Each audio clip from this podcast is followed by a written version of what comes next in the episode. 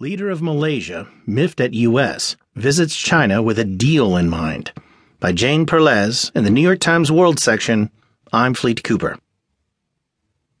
Malaysia's Prime Minister, miffed by a Justice Department investigation into his nation's sovereign wealth fund, arrived in Beijing on Monday ready to buy Chinese military hardware, a deal that will rattle his relationship with the United States.